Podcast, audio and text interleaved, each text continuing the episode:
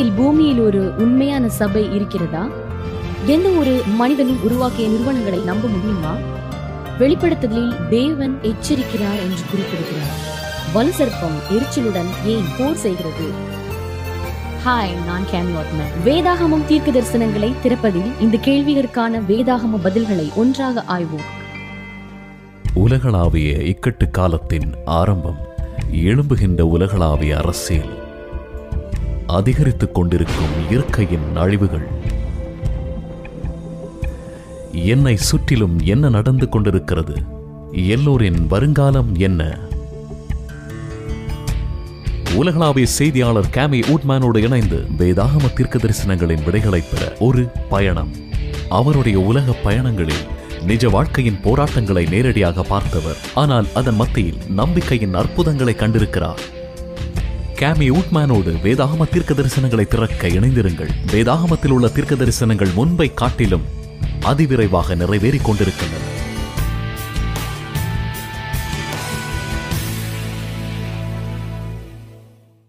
திறப்போம் வேதாகமத்தின் தீர்க்க தரிசனங்களுக்கு உங்களை மீண்டும் வரவேற்கிறேன். நான் ஜெபிக்கிறேன் இந்த நிகழ்ச்சி உங்களுக்கு ஆசீர்வாதமாகவும் உங்கள் வாழ்வில் தேவனுடைய திட்டம் என என்பதின் தெளிவான உங்களுக்கு கிடைக்கிறது.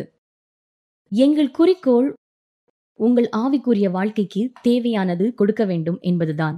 இப்பொழுது நினைவு கொள்ளுங்கள், முந்தைய நிகழ்ச்சிகள் நீங்கள் AWR dot O R G slash Bible என்ற இணையதளத்தில் இருக்கிறது. ஆன்லைன் பைபிள் பயிற்சியாளர்கள் இருக்கிறார்கள். உங்களுக்கு இருக்கும் கேள்விகளை நீங்கள் கேட்கலாம். உங்கள் தேவைக்காக நாங்கள் ஜெபிக்க வேண்டும் என்று நீங்கள் நினைத்தால் கீழே உள்ள கீழே உள்ள பட்டனை கிளிக் செய்யவும்.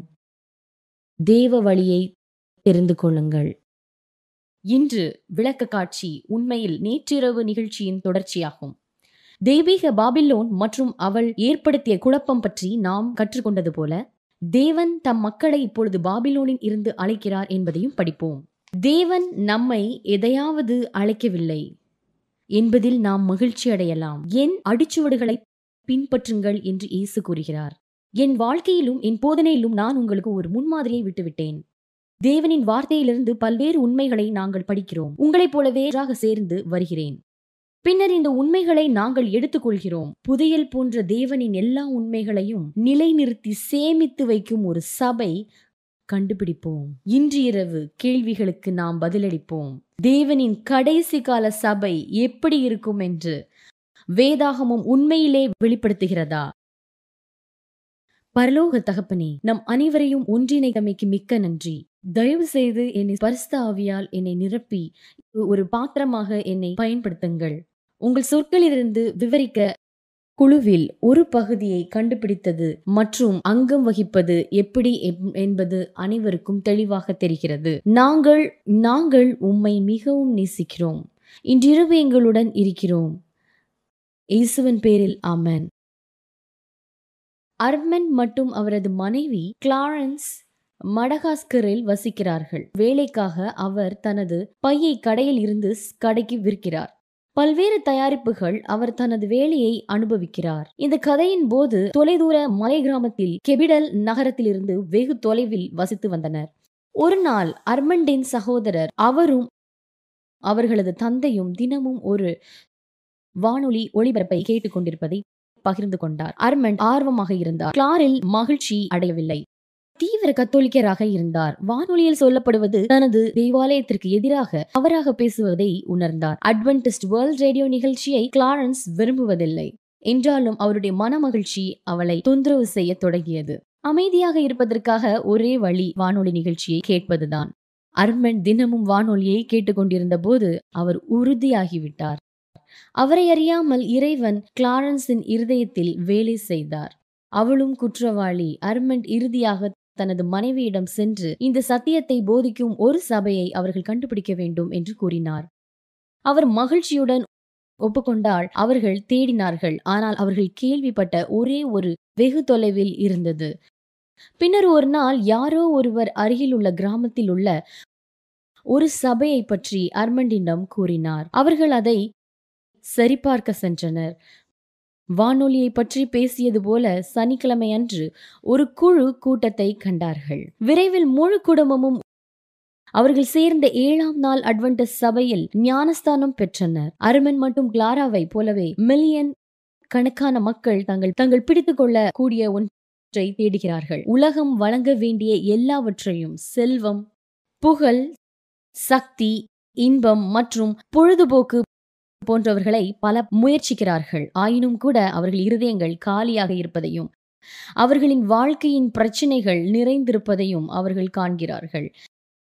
இப்பொழுதே ஆயிரக்கணக்கானோரின் இருதயத்தில் சத்தியமான கிறிஸ்துவிற்கான பசி நிச்சயமாக உள்ளது.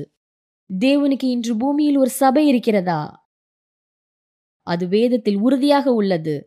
கோவிட் நைன்டீன் மற்றும் உலகிலும் உள்ள கலவரங்கள் போன்ற சில நிகழ்வுகள் வேதாகமத்தில் சத்தியத்தையும் தேவனின் தேவாலயத்தை எவ்வாறு கண்டுபிடிப்பது என்பதையும் நீங்கள் அறிய விரும்புகிறீர்கள்.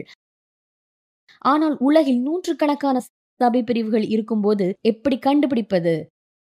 பெரும்பாலானவர்கள் தேவனின் உண்மையான சபை என்று கூறுகின்றனர். அனைவரும் சில பகுதியில் ஒரே மாதிரியாக இருக்கிறார்கள். ஆனால் மற்றவர்களில் வேறுபட்டவர்கள் இந்த அனைத்து குழுக்களிலும் போதனைகளிலும் ஆராய முழு வாழ்நாள் முழுதும் ஆகும். இது மிகவும் அதிகமாக வெறுப்பாக பயனற்றதாக இருக்கும். துர்திருஷ்ட வசமாக மில்லியன் கணக்கானவர் இத்தகைய உணர்வுகளை பகிர்ந்து கொள்கிறார்கள். ஒருவேளை நீங்களே இன்றிரவு அவ்வாறே உணருங்கள். இந்த கடைசி நாட்களில் தேவன் தனது சபையை தெளிவாக விவரிக்கிறார் என்பது உங்களுக்கு தெரியுமா? அவர் சொல்வதை நீங்கள் அறிந்தவுடன் எல்லா சபையிலும் அவருடைய சத்தியமான சபையை நீங்கள் எளிதாக தேர்ந்தெடுக்கலாம். மற்ற எல்லா கொடிகளிலும் இருந்தும் உங்கள் நாட்டின் கொடியை எளிதாக தேர்ந்தெடுப்பது போல் அது வேதத்தில் இருந்தால் நான் நம்புகிறேன். அது வேதத்துடன் உடன்படவில்லை என்றால் அது எனக்குரியதல்ல. வெளிப்படுத்தல் புஸ்தகத்தை மக்கள் படிக்க தொடங்கும் போது சாத்தான் பீதியடைகிறான் என்பதில் சந்தேகமில்லை. தேவனின் சபை இந்த புஸ்தகத்தில் தெளிவாக விளக்கப்பட்டிருக்கிறதை அவன் அறிவான். கற்பனைக்குரிய ஒவ்வொரு தந்திரத்தையும் அவன் பயன்படுத்துகிறார். மேலும் வெளிப்படுத்துதலை புரிந்து கொண்டால் சாத்தானின் ராஜ்யம் ஆபத்தில் இருக்கும். தேவனின் பெரிய பெயர் மற்றும் அவருடைய சபை உயர்த்தப்படும். தேவன் நம்மை படைத்த போது அவரை ஆசைப்படுவதற்கும் அவருக்காக பசிப்பதற்கும் அவருக்காக அவருடைய வார்த்தைகளுக்காகவும் தாகம் கொள்வதற்கும் நம்முடைய ஆத்துமாவுக்குள் ஒரு உள்ளார்ந்த ஏக்கத்தை நட்டார். கிறிஸ்துவ சபையின் வரலாற்றை நீங்கள் பார்க்கும்போது தேவன் அவருக்காக எழுந்து நின்று அவருடைய சத்தியத்தை தலைமுறையினருக்கு அறிவிக்க எப்பொழுதும் ஒரு மக்களை கொண்டிருக்கிறார். எக்காலம் போன்ற குரல்களை கொண்டிருக்கும்படி தன் மக்களுக்கு அறிவுறுத்துகிறார். ஏசாயா ஐம்பத்தி எட்டு ஒன்னில் உள்ள அவருடைய பெயரை, அவருடைய சத்தியத்தை சத்தமாக அறிவிக்க அவருடைய நற்செய்தி செய்திகளை பகிர்விப்பது நாம் பின்வாங்கவோ பயப்படவோ கூடாது. நம்முடைய வேதாகமத்தின் பக்கத்திற்கும் பின்பக்கத்தில் தேவன் சொல்வதை கேட்கும் மனிதர்கள் மூலமாக தேவன் எவ்வளவு வலிமையாக செயல்பட முடியும் என்பதற்கு நம்ப முடியாத எட்டு எடுத்துக்காட்டுகளை பார்ப்போம். யோசுவாவின் கதையும் எரிகோவின் சுவருக்கு கீழே விழுகின்றன. இது யோசுவா ஆறு ஒன்று இருபத்தி ஏழில் பதிவு செய்யப்பட்டுள்ளது. அவருடைய மக்கள் அவருடைய வழிநடத்துதலை பின்பற்றும் போது தேவனின் அதிசய சக்தியை இந்த எடுத்துக்காட்டு தெளிவாக காட்டுகிறது. எரிகோவை கைப்பற்றுவதற்கான உத்தி தனித்துவமானது மற்றும் தேவனால் தீட்டப்பட்டது. ஜெரிகோ இப்பகுதியில் உள்ள வலுவான கோட்டைகளில் ஒன்றாகும். செல்வந்த அரண்மனைகள் மற்றும் சிலை வழிபாட்டின் கோயில்கள் நிலத்தில் ஆதிக்கம் செலுத்தியது. இது எல்லாம் தேவனை மீறுதலாகும். ஆகவே கிறிஸ்து யோசுவாவுக்கு தோன்றி இந்த அசாத்திய நகரத்தை வென்றெடுப்பதாக வாக்குறுதிகிறார். தெய்வீக கட்டளைக்கு நேரடியாக கீழ்ப்படிந்து யோசுவா எந்த ஒரு தாக்குதலுக்கும் செய்யக்கூடாதது என்று அவர்களுக்கு அறிவுறுத்தப்பட்டது. தேவனின் திட்டம் மிக மிகவும் எதிர்பாராதது அப்பாவி செயல்பாடு முறையை பயன்படுத்துவதாகும். அவருடைய வழிகள் எப்பொழுதும் சிறந்தவை, அவை எப்பொழுதும் எங்கள் வழிகள் அல்ல. ஜனங்கள் இறுதியாக கூச்சலிட்ட போது பாரிய சுவர்கள் உடனடியாக விழுந்தன. தேவனின் கட்டளைகளுக்கு கீழ்ப்படிந்தால் எப்பொழுதும் வெற்றியை தருகிறது. தீர்க்க முடியாத முரண்பாடுகளை நாம் எதிர்கொள்ளும் போது, நாம் உண்மையுள்ளவர்களாக இருக்கும்போது தான் நமது எரிகோ வெற்றிகள் வெல்லப்படுகின்றன என்பதை நாம் கற்றுக்கொள்ள வேண்டும். தேவனின் வழிக்கும் மனிதனின் வழிக்கும் மிக பெரிய வேறுபாடு உள்ளது. ஒரு இராணுவ நிலைப்பாட்டில் எளிய அணிவகுப்பு மற்றும் எக்கால குண்டு வெடிப்புகளால் எரிகோவை தாக்குவது. ஆனால் தேவனின் நோக்கத்தையோ அறிவுறுத்தலையோ ஒருபோதும் கேள்வி கேட்க தேவையில்லை. நாம் நம்பிக்கை வைத்திருக்க வேண்டும். தேவன் தனது ஒவ்வொரு வாக்குறுதிகளையும் எவ்வாறு கடைபிடிக்கிறார் என்பதை இந்த கதை அழகாக விளக்குகிறது. எப்பொழுதும் இருக்கும் எரிகோவின் சுவர்கள் விழுந்தன, ஏனென்றால் அவர்கள் சொல் அவர்கள் சொல்வார்கள் என்று தேவன் சொன்னார். இன்று நமக்கு தேவன் அளித்த வாக்குறுதிகள் உறுதியாக உள்ளன. நண்பர்களே, அவை மிக உயர்ந்தவை. நாம் வெறுமனே தேவனின் சித்தத்தில் கருவியாக இருக்க வேண்டும். நூத்தி இருபது வருட காலப்பகுதியில் நோவா அர்ப்பணிப்பு அர்ப்பணிப்பு நோவா கைவிடவில்லை. நோவா தேவனுடைய நாட்டை நம்பினான். இறுதியில் அது காப்பாற்றப்பட்டது. லூக்கா பதினேழு இருபத்தி ஆறில் இயேசு கூறுகிறார், நோவாவின் நாட்களில் நடந்தது போல மனுஷனுடைய மனுஷகுமாரனுடைய நாட்களிலும் நடக்கும். ஆகவே அவருடைய இரண்டாவது வருகைக்கு சற்று முந்தைய நேரம் நோவாவின் நாள் போல் இருக்கும் என்று கூறுகிறது. நோவாவின் நாளில் எத்தனை தப்புவிக்கும் வழிகள் இருந்தன? ஒரே ஒரு. ஆதியாகமம் ஏழு ஒன்னில் கர்த்தர் நோவாவை நோக்கி நோக்கி நீயும் உன் வீட்டாரும் அனைவரும் பேழைக்குள் பிரவேசியுங்கள். இந்த சந்ததியின் உண்மை எனக்கு முன்பாக நீதிமானாக கண்டேன். இந்த தலைமுறையில் எனக்கு முன் நோவாவின் நாட்களில் எட்டு பேர் மட்டுமே பாதுகாப்பு பெட்டியில் தேவனின் வழியை தேர்ந்தெடுத்தனர். கடைசி நாட்களில் தேவனின் உண்மையான சபைதான் பாதுகாப்பு பேழை என்று சபை கூறுகிறது. உலகின் பிரபலமான நோவா மூலமாக பிரசங்கிக்கப்பட்ட பாதுகாப்பிற்கான தேவனின் தேவனின் ஒரு வழி செய்தி இல்லை. மத்தேயு ஏழு பதிமூணு பதினாறு வசனங்கள், இடுக்கமான வாசல் வழியாய் உட்பிரவேசியுங்கள், கேட்டிற்கு போகிற வாசல் விரிவியும் வழி விசாலமாயிருக்கிறது, அதன் வழியை பிரவேசிக்கிறவர்கள் அநேகர், ஜீவனுக்கு போகிற வாசல் இறுக்கமும் வழி நெடுக்கமுமாயிருக்கிறது, அதை கண்டுபிடிக்கிறவர்கள் சிலர், கள்ள தீர்க்கதரிசிகளுக்கு எச்சரிக்கையாயிருங்கள், அவர்கள் ஆட்டுத்தோலை போர்த்தி கொண்டு உங்களிடத்தில் வருவார்கள், உள்ளத்திலோ அவர்கள் பட்சிக்கிற ஓநாய்கள். இயேசுவிடம் எத்தனை நம்பிக்கைகள் அல்லது தேவாலயங்கள் இருப்பதாக பவுல் சொன்னார். எபேசியர் நாலு ஐந்து, ஒரே கர்த்தரும் ஒரே விசுவாசமும் ஒரே ஞானஸ்தானம். இயேசு வருவதற்கு முன் கடைசி தருணத்தில் இரண்டு குழுக்கள் உருவாகும். மனிதனின் பிரபலமான வார்த்தைகளை பின்பற்றும் ஒரு குழு, தேவனின் நித்திய வார்த்தையை பின்பற்றும் ஒரு குழுவும் தேவனின் நித்திய வார்த்தையை பின்பற்றும் ஒரு குழுவும் நோவாவின் நாளை போலவே தேவனுக்கும் ஒரு படகு அல்லது சபை மட்டுமே பாதுகாக்க உள்ளது. நீங்கள் சரியான படகில் ஏறுகிறீர்கள் என்பதில் உறுதியாக இருங்கள். இயேசு தம்முடைய சபையை கொண்டு வர இறந்தார்.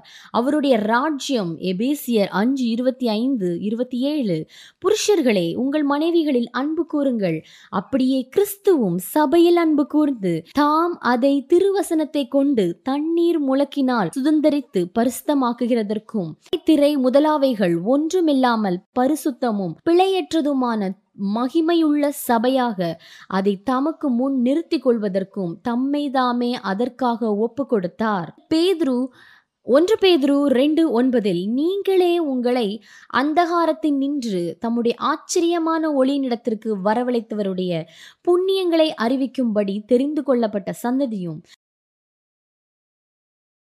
ராஜரீகமான ஆசாரிய கூட்டமுமாயும் பரிசுத்த ஜாதியுமாயும் அவருக்கு சொந்தமான ஜனமுமாயும் இருக்கிறீர்கள்.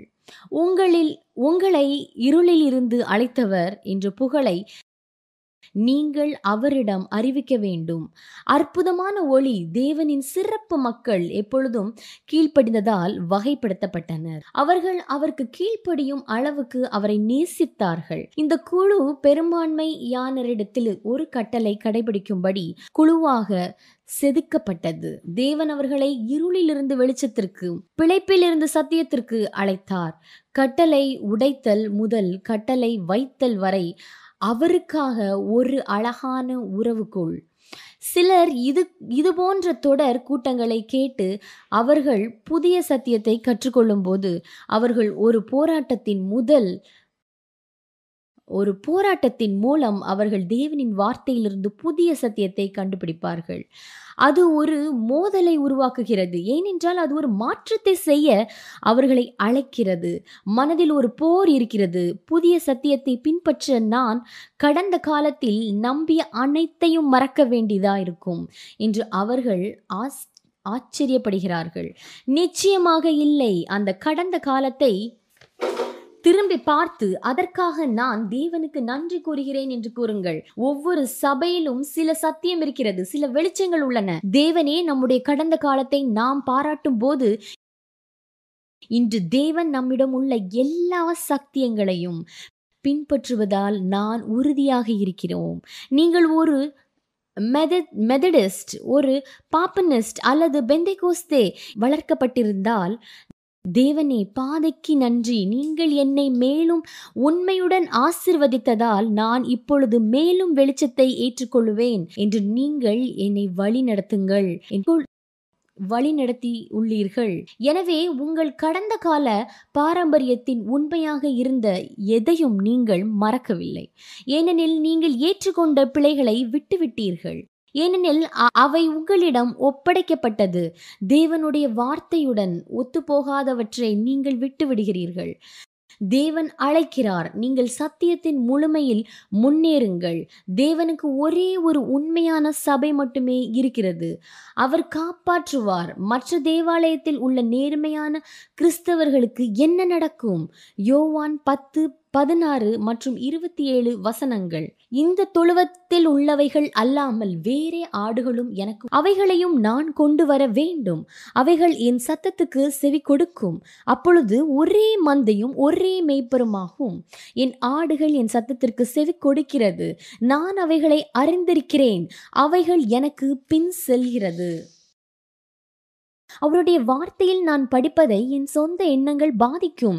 ஆண்டவரே, நான் ஏற்கனவே நம்பியதை விட வித்தியாசமாக இருந்தாலும் சத்தியத்தை எனக்கு காட்டுங்கள் என்று நாம் ஜெபிக்க வேண்டும். அவருடைய பரிசுத்த ஆவியின் மூலம் அவர் தம்முடைய சித்தத்தையும் வழிகளையும் வெளிப்படுத்துவார். வெளிப்படுத்தல் புத்தகம் தேவனின் சத்தியமுள்ள மக்களை விவரிக்கிறது. எந்த நிலையிலும் சத்தியத்தில் ஓட்டிக்கொண்டிருக்கும் வெளிப்படுத்தல் பனிரெண்டாவது அதிகாரம் கிறிஸ்துவ சபையின் வரலாற்றை வேதாகமத்தின் எந்த திட்டத்தையும் விட ஒரு திரைப்படத்தை போலவே இது தேவனின் திட்டத்தையும் மக்களையும் யுகங்களாக சாத்தானுடன் சேர்த்து காட்டுகிறது. இன்று தேவனின் சபை என்று அழைக்கப்படும் இந்த சிறப்பு குழுவின் அடையாளம் காணும் பண்புகள்: பரலோகத்தில் தோன்றும் ஒரு பெண் கிறிஸ்துவின் மணவாட்டி. வேதாகமத்தின் தீர்க்க தரிசனத்தில் ஒரு பெண். வெளிப்படுத்தல் பன்னிரண்டு ஒன்பதில் வெளிப்படுத்தல் பன்னிரண்டு ஒன்பதில் உலகம் அனைத்தையும் மோசம் போகிற பிசாசு என்றும் சாத்தான் என்றும் சொல்லப்பட்ட பழைய பாம்பாகிய பெரிய வலு சர்ப்பம் தள்ளப்பட்டது. அது பூமியிலே விழ தள்ளப்பட்டது. அதனோட அதை சேர்ந்த தூதரும் தள்ளப்பட்டார்கள். வெளிப்படுத்தல் பனிரெண்டாம் அதிகாரத்தின் மூலம் கதையை பின்பற்றுவோம். சாத்தான் பரலோகத்தில் தேவனுக்கு எதிராக கிளர்ச்சி செய்கிறான், ஆனால் கிறிஸ்து வெற்றி பெறுகிறார். சாத்தான் தோற்றான் தோற்றான் சாத்தான் பரலோகத்தில் இருந்து வெளியேற்றப்படுகிறான். வெளிப்படுத்தல் பனிரெண்டு நாலு ஐந்தில் பிரசவ வேதனைப்படுகிற அந்த ஸ்திரீ பிள்ளை பெற்ற உடனே அவளுடைய பிள்ளையை பட்சிக்கும் போடும்படிக்கு அந்த வலு சர்ப்பம் அவளுக்கு முன்பாக நின்றது. சகல ஜாதிகளையும் இரும்பு கோலால் ஆளுகை செய்யும் ஆண் பிள்ளையை அவள் பெற்றாள். அவளுடைய பிள்ளை தேவனிடத்திற்கும் அவருடைய சிங்காசனத்திற்கும் எடுத்துக்கொள்ளப்பட்டது. சாத்தான் அழிக்க முயன்ற இந்த ஆண் குழந்தை இயேசுவே. யோசேப்பும் மரியாளும் ஒரு தேவதூதரால் முன்னறிவிக்கப்பட்டார்கள். அவர்கள் எகிப்துக்கு ஓடிவிட்டார்கள். தேவன் அவர்களை காப்பாற்றினார். அவரை இயேசு ஒரு குழந்தையாக கொலை செய்ய சாத்தான் முயன்றான். ஆரம்பத்தில் இருந்தே சாத்தானின் நோக்கங்கள் பிரபஞ்சத்தையும் எல்லா தேவதற்கு தூதர்களையும் ஆதாம் ஏவாள் மனிதகுலம் அனைவரையும் ஏமாற்றுவதுதான். வெளிப்படுத்தல் பனிரெண்டு பத்திலிருந்து பனிரெண்டில் என்ன மிக சிறந்த மற்றும் மிக முக்கியமான சத்தியத்தை குறிப்பிட்டதுள்ளன பார்ப்போம். அப்பொழுது வானத்திலே ஒரு பெரிய சத்தம் உண்டாகி, இப்பொழுது ரட்சிப்பும் வல்லமையும் நமது தேவனுடைய ராஜ்யமும் அவருடைய கிறிஸ்துவின் அதிகாரமும் உண்டாயிரு உண்டாயிருக்கிறது. இரவும் பகலும் நம்முடைய தேவனுக்கு முன்பாக நம்முடைய சகோதரர் மேல் குற்றம் சுமத்தும் பொருட்டு தாழ்த்தப்பட்டு போனான்.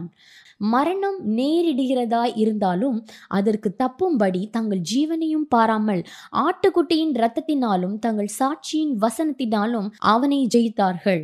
ஆகையால் பரலோகங்களே, அவைகளில் வாசமாயிருக்கிறவர்களே களி கூறுங்கள், பூமியிலும் சமுத்திரத்திலும் குடியிருக்கிறவர்களே ஐயோ, பிசாசானவன் தனக்கு கொஞ்சங்காலம் மாத்திரம் உண்டென்று அறிந்து மிகுந்த கோபம் கொண்டு உன்னிடத்தில் இறங்கினபடியால் உங்களுக்கு ஆபத்து வரும் என்று சொல்ல கேட்டேன். ஏனெனில் நம்மளுடைய காலம் குறைவு. மூன்று உண்மைகள் இங்கே நிறுவப்பட்டுள்ளன. குற்றம் சாட்டிய சாத்தான் சிலுவையில் தோற்கடித்தார். நாம் அனைவரும் இயேசுவின் இரத்தத்தினாலும் சாட்சியின் மூலமும் வெல்ல முடியும். பிசாசு கோபப்படுகிறான். அவர் ஒரு பண்புள்ள மனிதரை போல நடந்து கொள்வார் என்று நாம் எதிர்பார்க்க முடியாது. சாத்தான் பரம எதிரி. வனாந்திரத்தில் பல ஆண்டுகளுக்கு பிறகு சாத்தான் ஒளியின் தேவதூதனாக இயேசுவை அழிக்கும் நம்பிக்கையில் தூண்டினான். மத்தேயு நான்கில் காணப்பட்ட இந்த முழு அனுபவத்தின் மூலம் நான் நேசிக்கிறேன். இயேசு எப்படி எப்படி உறுதியுடன் இருக்கிறார்! கம்பீரமான காற்றோடு அவர் கூறுகிறார், இது எழுதப்பட்டுள்ளது, அவர் மட்டுமே உங்களுக்கு சேவை செய்வார். பெரிய சர்ப்பம் விரட்டப்பட்டது மற்றும் அமைதியாக இந்த ஏகாதிபதியை வெளியேற்றுதலை தாக்கும் சக்தி அவருக்கு இருந்தது. இயேசுவுக்கு இந்த சக்தியும் தைரியமும் இருக்கிறது. ஏனென்றால் அவர் ஜெபத்தின் மூலம் தனது பரலோக தகப்பனுடன் இணைந்திருக்கிறார். பிசாசுக்கு எதிரியான கேடயமாக வேதத்தை மேற்கோள் காட்டுகிறார். நாம் என்ன செய்ய வேண்டும் என்பதற்கு அவர் ஒரு சிறந்த உதாரணத்தை தருகிறார். எபேசியர் ஆறு பத்து பதினொன்னில், கடைசியாக என் சகோதரரே, கர்த்தராலும் அவருடைய சத்துவத்தின் வல்லமையிலும் பலப்படுத்துங்கள். நீங்கள் பிசாசின் தந்திரங்களோடு எதிர்த்து நிற்க திராணி உள்ளவர்களாகும்படி தேவனுடைய சர்வாயுத வர்க்கத்தையும் தரித்து கொள்ளுங்கள். சிலுவையின் சாத்தான் கிறிஸ்துவை அழிக்க முயன்றான், ஆனால் நம்முடைய கர்த்தர் மீண்டும் வெற்றி பெற்றார். அது முடிந்து விட்டது. இயேசு வெற்றிகரமாக இருந்து விடுகிறார். ஒரு இடி உள்ளது மற்றும் சூரியன் வெளியே செல்வது போல் தெரிகிறது. கருப்பு கம்பளி போன்ற அடர்த்தியானது நிலத்தின் மீது குடியேறுகிறது. பூமி போல இறுதியாக அது நிற்கக்கூடிய அனைத்தையும் பார்த்து ஒரு பயங்கரமான பூகம்பம் தரையை உலுக்குகிறது. இயேசு தனது வெற்றியை முன்னறிவிக்கிறார். சாத்தான் ஒருபோதும் எதிர்பார்த்திருக்க முடியாது. யோவான் பனிரெண்டு முப்பத்தி ஒன்று முப்பத்தி ரெண்டில், இப்பொழுதே இந்த உலகத்துக்கு நியாய தீர்ப்பு உண்டாகிறது. இப்பொழுதே இந்த உலகத்தை அதிபதி புறம்பாக தள்ளப்படுவான். முப்பத்தி ரெண்டு, நான் பூமியிலிருந்து உயர்த்தப்பட்டிருக்கும் போது எல்லாரையும் என்னிடத்தில் இழுத்து கொள்ளுவேன் என்றார். மக்கள் சிலுவையை பார்க்கும்போது தங்கள் இருதயத்தை தங்கள் இரட்சகரிடம் ஈர்க்கும்படி ஒரு அன்பை அவர்கள் எதிர்கொள்கிறார்கள். இயேசு உங்களை கையாளவோ உங்களை ஏமாற்றவோ இல்லை. அவை சாத்தானின் வழிமுறைகள். இயேசு வெறுமனே உங்களை முழுமையாக நேசிக்கிறார். தனது சொந்த உயிரை கொடுப்பதன் மூலம் அவர் அவர் பேரில் வெற்றி பெறுகிறார். அவர் போரில் வெற்றி பெறுகிறார். அவர் கல்லறைக்குள் சென்று மரித்தோரிலிருந்து எழுப்பப்பட்டார். இயேசு நம்முடைய ஒரே இரட்சகர். அவருக்கு மட்டுமே கல்லறை மீது அதிகாரம் உண்டு. இயேசுவின் ரட்சிப்பின் பணி நிறைவேறியது. அவர் பரலோகத்திற்கு ஏறுகிறார். இயேசுவின் ஏறுதலுக்கு பிறகு சாத்தான் இப்பொழுது கிறிஸ்துவின் சீஷர்கள் மீது தன் கோபத்தை திருப்புகிறான். தீயவர் தீவிரமாக பின்தொடர்கிறார். சீடர்களில் ஒருவரை தவிர மற்ற அனைவரும் தியாகியின் மரணம் அடைந்தனர். ஆனால் எந்த கவலையும் இல்லை. அவர்களின் வெகுமதி பரலோகத்தில் பெரியது. இயேசு இங்கே பூமியில் இருந்தபோது அவரை அழிப்பதில் சாத்தான் தோல்வியுற்ற பிறகு அவர் தனது கவனத்தையும் கோபத்தையும் திருப்பி சபையை தொடர்ந்து தாக்கினான். இது வெள்ளை நிறத்தில் தூய பெண்ணாக குறிப்பிடப்படுகிறது. உங்களுக்கு தெரியும், சாத்தான் ஏமாற்றுவது மட்டுமல்லாமல் அவன் முற்றிலுமாக அழிக்க முயற்சிக்கிறான். அவன் துன்புறுத்துகிறான். கிறிஸ்துவின் சீஷர்கள் மீது மிருகத்தனமான தாக்குதலை செய்கிறான். குடும்ப கஷ்டங்கள், அடிமை ஆகுதல், மனசோர்வு, தனிமை, நீதி சுமைகள், மொத்த சுய அழிவு போன்றவற்றின் மூலம் கிறிஸ்துவர்களை துன்புறுத்துவதற்கு இன்று சாத்தானுக்கு ஆயிரக்கணக்கான வழிகள் உள்ளன. குடும்ப கஷ்டங்கள், அடிமை ஆகுதல், மனசோர்வு, தனிமை, நீதி சுமைகள், மொத்த சுய அழிவு போன்றவற்றின் மூலம் கிறிஸ்தவர்களை துன்புறுத்துவதற்கு இன்று சாத்தானுக்கு ஆயிரக்கணக்கான வழிகள் உள்ளன. தங்கள் விசுவாசத்தை விட்டு கொடுக்க சாத்தான் அவர்களை திசை திருப்பவும் மிகவும் பலியாகவும் வைக்கிறான். அவர்கள் வெற்றி அவர்கள் வெற்றிக்கான ஒரே உயர் நாடியாக இருக்கும் இயேசுவுடனே உறவுக்கு அவர்கள் நேரத்தை செலவிட மாட்டார்கள். கான்ஸ்டன்டைன் நாட்களில் சபையும் அரசும் ஒன்றுபட்டன. சிறிது நேரம் சபை அரசின் ஆதரவையும் அசாதாரண புகழையும் அனுபவித்தது. தேவாலயமும் அரசும் கைகோர்த்து சாத்தான் தாக்கி தேவனின் உண்மையான விசுவாசிகளை கடுமையாக துன்புறுத்தும் வாய்ப்பை பெற்றான். ஆகவே இப்பொழுது வெளிப்படுத்தல் பனிரெண்டு ஆறில் ஸ்திரீயானவள் வனாந்திரத்துக்கு ஓடி போனால் அங்கே ஆயிரத்தி நூற்றி அறுபது நாளளவும் அவளை போஷிக்கத்தக்கதாக தேவனால் ஆயத்தமாக்கப்பட்ட இடம் அவளுக்கு உண்டாயிருந்தது. இப்பொழுது நினைவில் கொள்ளுங்கள், வேதாகமம் தீர்க்க தரிசன நாள் ஒரு வருடத்திற்கு சமம். எசேக்கியேல் நாலு ஆறு கூறுகிறது, நீ இவைகளை நிறைவேற்றின பின்பு மறுபடியும் உன் வலது பக்கமாய் ஒருக்களித்து யூதா வம்சத்தின் அக்கிரமத்தை நாற்பது நாள் வரைக்கும் சுமக்க வேண்டும். ஒவ்வொரு வருஷத்துக்கு பதிலாக ஒவ்வொரு நாளை உனக்கு கட்டளையிட்டேன். நீங்கள் தேசத்தை தேடிய நாட்களின் எண்ணிக்கையின் பின்னர் நாற்பது நாட்கள் கூட ஒவ்வொரு நாளும் ஒரு வருடத்திற்கு தேவனின் மீதமுள்ள தேவாலயம் ஆயிரத்தி இருநூத்தி அறுபது ஆண்டுகால துன்புறுத்தலுக்காக வனாந்தரத்தில் இருந்தது. ஒரே ஒரு காலம் மட்டுமே உள்ளது, அது பலவற்றை வெளிப்படுத்துகிறது. இந்த உபத்திரவ காலம் வேதாகமத்தில் மீண்டும் மீண்டும் குறிப்பிடப்பட்டுள்ளது.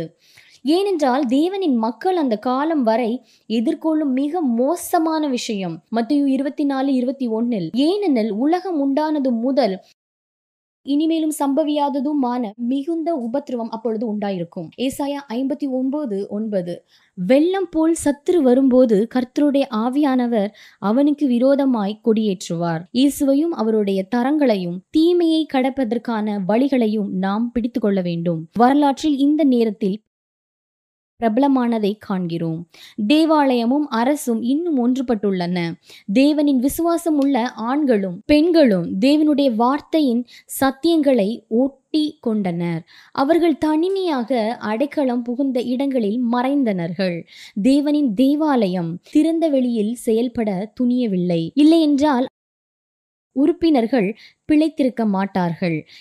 இந்த ஆயிரத்தி இருநூத்தி அறுபது ஆண்டுகளில் அவருடைய சத் சத்தியமான தேவாலயம் ஒரு அமைப்பாக வெளிப்படையாக இல்லை என்று தேவன் நமக்கு எச்சரிக்கிறார் எச்சரிக்கிறார் ஏனென்றால் அது பார்வைக்கு வெளியே வனாந்திரத்தில் ஓடியது. புனித நூல்களின் மொழிபெயர்ப்பை பெற்ற ஐரோப்பாவின் முதல் மக்கள் வால்டன்ஸ்கள் சீர்திருத்தத்திற்கு நூற்றுக்கணக்கான ஆண்டுகளுக்கு முன்பு அவர்கள் தங்கள் தாய்மொழியில் கையெழுத்து பிரதிகளில் வேதாகமத்தை வைத்திருந்தார்கள். அவர்கள் சத்தியம் கலப்பிடாமல் இருந்தார்கள். தேவனுடைய வார்த்தையை நிலை நிறுத்தியதற்காக துன்புறுத்தப்பட்டார்கள். கிபி ஐநூத்தி முப்பத்தி எட்டு முதல் ஆயிரத்தி எண்ணூத்தி தொண்ணூத்தி எட்டு வரை இயேசுவின் சீடர்களை துன்புறுத்திய வல்லமை ரோமாவின் போப் என்பது வரலாறு தெளிவாகிறது. ரோமானிய பேரரசர் ஜஸ்டியனின் கடிதத்தின் காரணமாக கிறிஸ்துவ மண்டலத்தில் அஞ்ஞான அதிகாரம் உச்ச பெற்று காலம் கிபி ஐநூத்தி முப்பத்தி எட்டில் தொடங்கியது. இது ரோம் பிஷப்பை அனைத்து சபைகளிலும் தலைவராக ஒப்புக்கொண்டது. கிறிஸ்துவர்களுக்கு இந்த மிருகத்தனமான நேரம் ஆயிரத்தி எண்ணூத்தி தொண்ணூத்தி எட்டில் நெப்போலியனின் ஜெனரல் பெர்தியர் போப்பை சிறைப்பிடித்த போது முடிந்தது. ரோமன் கத்தோலிக்க திருச்சபையின் மரண உத்தரவுகளின் போது குறைந்தது. ஐம்பது மில்லியன் கிறிஸ்துவர்கள் தங்கள் விசுவாசத்திற்காக இறந்ததாக வரலாறு நிறுவுகிறது.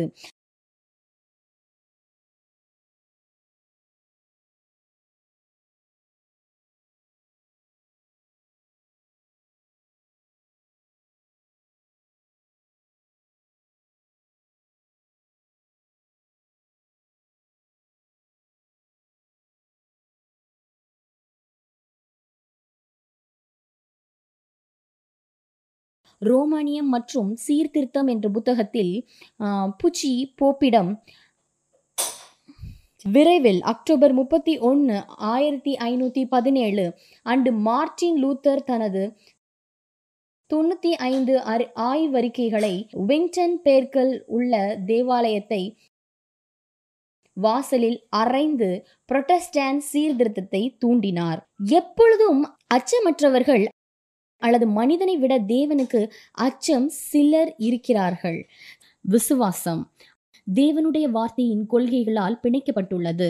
நாங்கள் கூறியது போல் நெப்போலியன் ஜெனரல் பெர்தியரால் போப்பை கைப்பற்றுவதன் மூலம் வனப்பகுதி காலம் ஆயிரத்தி எண்ணூற்றி தொண்ணூற்றி எட்டில் முடிந்தது. இங்கே தீர்க்க தரிசனம் கவர்ச்சிகரமாய் இருந்தது. தேவன் எழுப்புவார் என்று இப்பொழுது நமக்கு தெரியும். ஆயிரத்தி எண்ணூற்றி தொண்ணூற்றி எட்டுக்கு பிறகு அவருடைய இறுதி நேர மக்கள் நண்பர்களே, இது கவனிக்க வேண்டியது அவசியம். ஏனென்றால் இன்று எஞ்சி இருக்கும் தேவாலயம் யார் என்பதை தெரிந்தெடுக்க உதவுகிறது.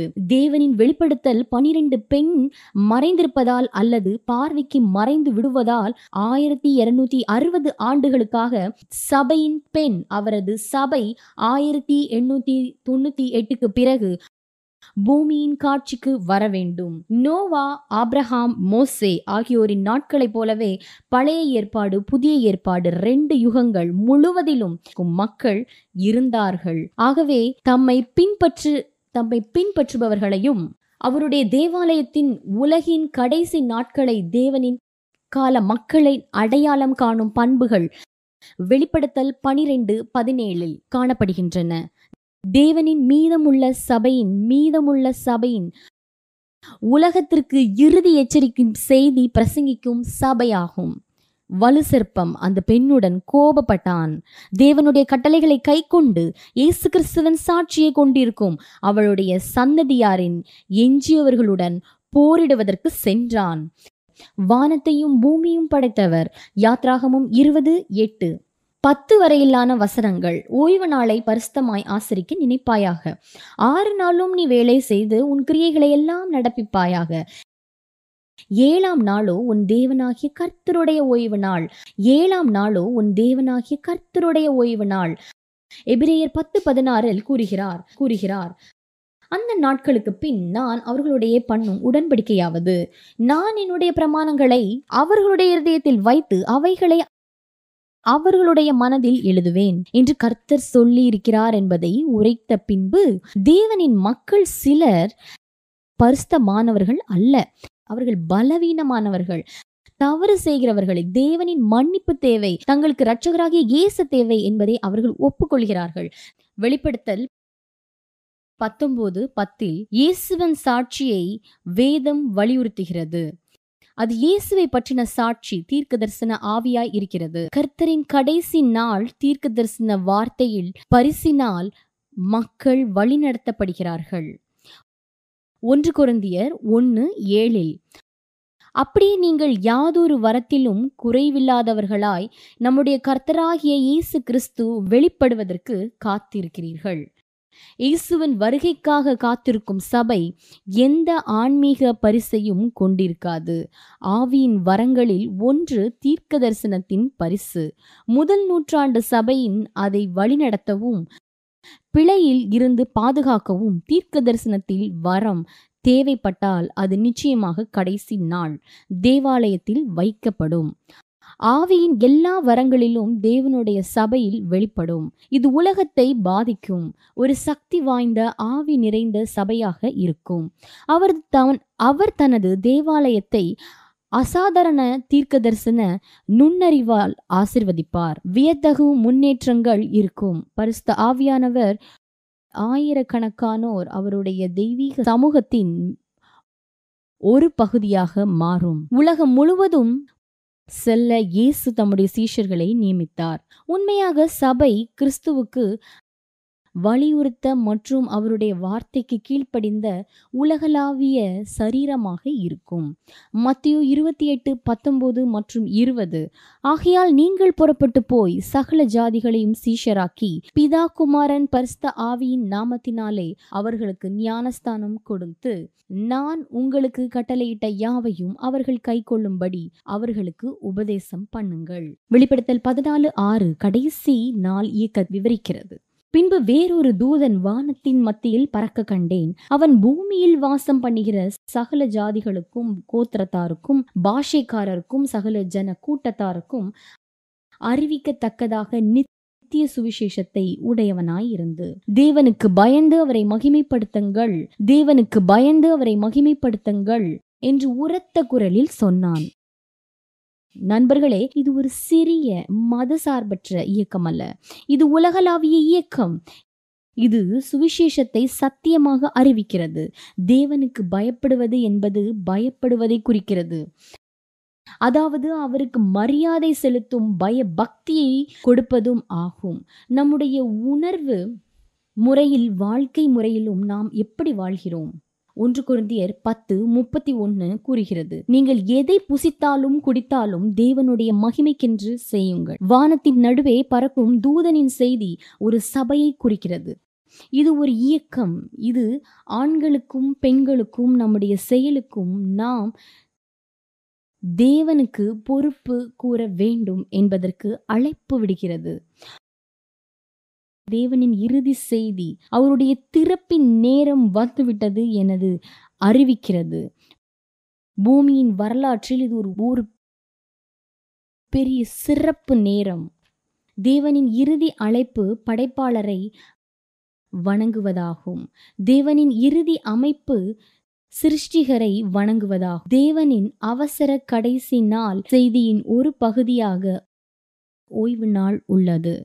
லூக்கா பதினொன்று ஒன்பதாவது வசனம், மேலும் நான் உங்களுக்கு சொல்லுகிறதாவது மேலும் நான் சொல்லுகிறதாவது கேளுங்கள் அப்பொழுது உங்களுக்கு கொடுக்கப்படும், தேடுங்கள் அப்பொழுது கண்டடைவீர்கள், தட்டுகள் தட்டுங்கள் அப்பொழுது உங்களுக்கு திறக்கப்படும். இந்த வாக்குறுதிகளை நான் பொக்கிஷமாக கருதுகிறேன்.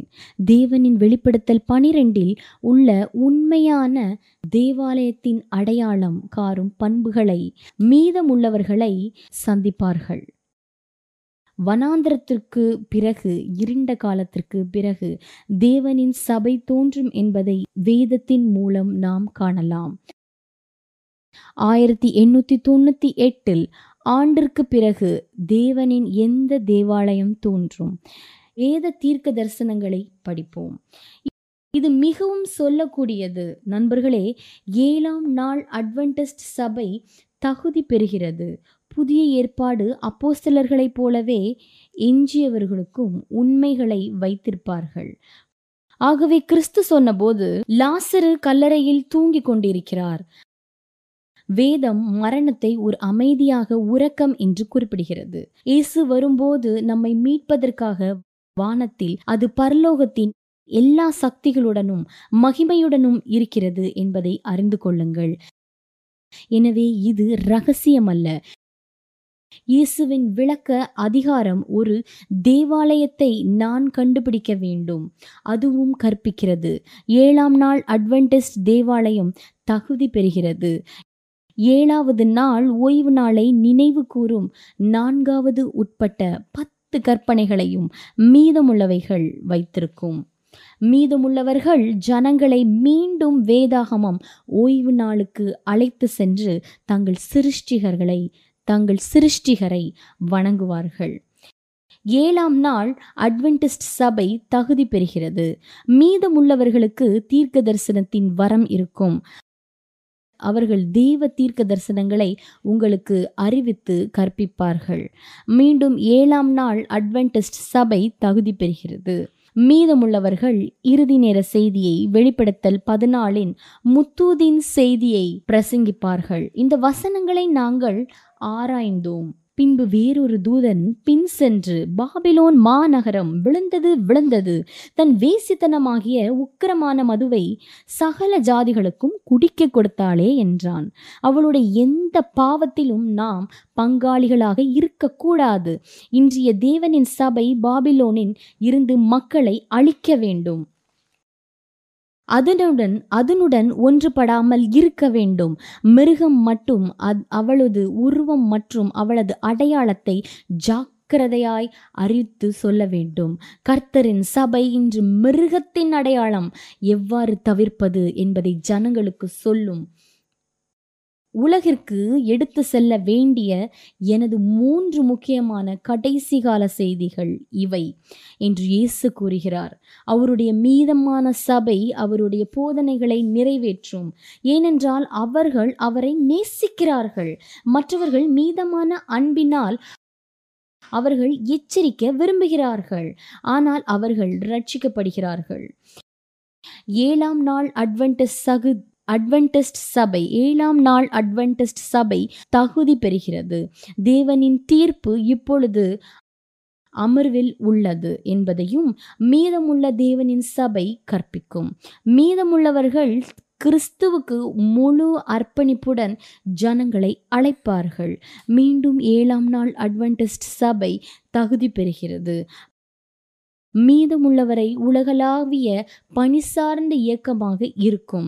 இது ஒவ்வொரு தேசத்துக்கும், உறவினருக்கும், ஜனங்களுக்கும் சுவிசேஷத்தை பரப்புகிறது. தேவன் எந்த ஒரு ஜனத்தின் அல்லது மக்களின் தேவன் என்று நம்பாத இயக்கம். ஏழாம் நாள் அட்வென்டிஸ்ட் தேவாலயம் உலகின் மிக பெரிய சர்வதேச புரொட்டஸ்டன்ட் பணி இயக்கமாகும். இது ஐக்கிய நாடுகள் சபையால் சபையில் பட் பட்டியலில் ஐக்கிய நாடு சபைகளின் பட்டியலிடப்பட்ட இருநூத்தி முப்பத்தி ஏழு நாடுகள் மற்றும் பிரதேசங்கள் இருநூத்தி பதினஞ்சுக்கும் மேற்பட்ட இடங்களில் நிறுவப்பட்டுள்ளது. எனவே ஏழாம் நாள் அட்வென்டிஸ்ட் சபை தகு ஒரு வயசானவர் தனது பேரனிடம், என் மகனே, எங்கள் எங்களுக்கு இரண்டு ஓநாய்கள் இடையே ஒரு பெரிய போர் இருக்கிறது என்று கூறுகிறான். ஒன்று தீமை, கோபம், பொறாமை, பேராசை, தாழ்வு, மனப்பான்மை, மனக்கசப்பு, பொய் மற்றும் இக்கோர் ஆகியவை குறிக்கிறது. மற்றொன்று நல்வரவை குறிக்கிறது. இது அமைதி, அன்பு, மகிழ்ச்சி, நம்பிக்கை, பணிவு, கருணை, பட்சபாதம், உண்மை. அந்த சிறுவன் தலையில் கை வைத்து கொண்டு அதை பற்றி சிறிது நேரம் யோசித்தார். பின்னர் அவர் கேட்டார், தாத்தா, எந்த ஓநாய் வேணும்? வயதானவர் அமைதியாக முகத்துடன் பதிலளித்தார், நீங்கள் உணவளிப்பவர், நீங்கள் உணவளிப்பவர். ஏழாம் நாள் அட்வென்ட் தேவாலயத்தில் ஒரு அழகான விவிலிய சுதாதார செய்தி உள்ளது. மீண்டும் அது தகுதி பெறுகிறது. நோவாவின் தேவன் இருந் இருந்தார் எல்லா மனிதர்களுக்கும் ஒரு தணர்ச்சியான செய்தி.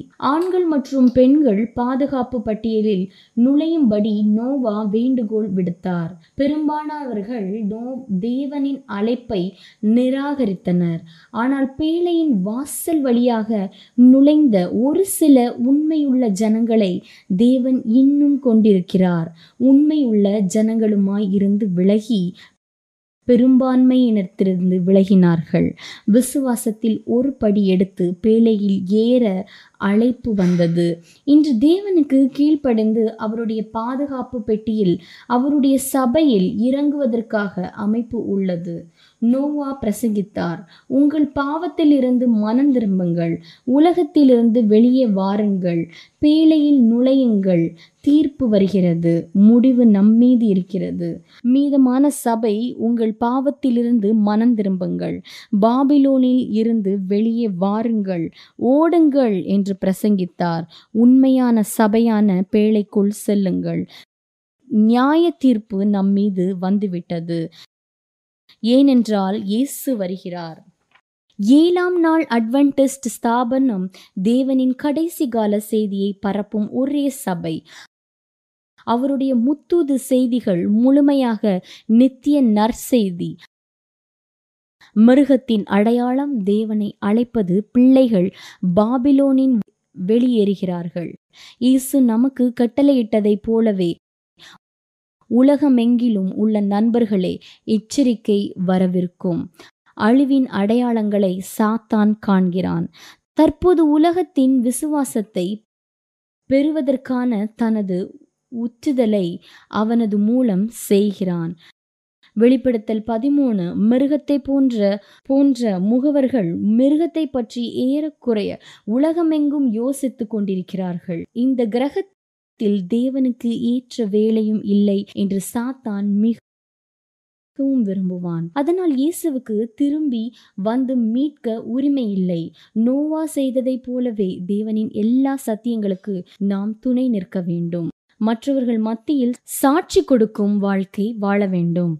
நமக்கு தேவையான பயணத்தின் போது வெட்கப்படாத விசுவாசிகளின் தலைமுறை எடுத்து பிழை எல்லாவற்றிற்கும் மேலாக தேவனின் பரிசுத்த வார்த்தைகளில் நிற்கும் முத்தூதர்கள் ரட்சிப்பை இயேசுவின் நாமத்தில் மட்டுமே அறிவிக்கும் ஒரு தலைமுறை நமக்கு தேவை.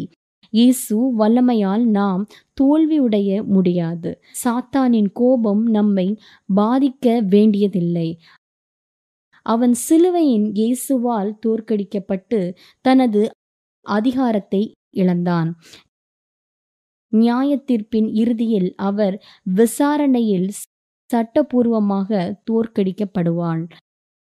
தேவனின் பரிசுத்த நகரத்தை தாக்கும்போது மீண்டும் தோற்கடிக்கப்படுவாள். இறுதியாக அவள் அக்கினி கடலில் பூமியின் முகத்தில் இருந்து அழிக்கப்படுவதை இழக்கிறாள். சுவிசேஷத்தை பரப்பும் வழியில் சாலை தடைகளை வைக்கிறான். நண்பர்களே, இந்த தொடரின் போது உங்கள் வேதத்தில் கலந்து கொள்பவரையும் கற்றுக்கொள்வதையும் யாரும் தடுக்கவில்லை என்பதை உறுதிப்படுத்திக் கொள்ளுங்கள்.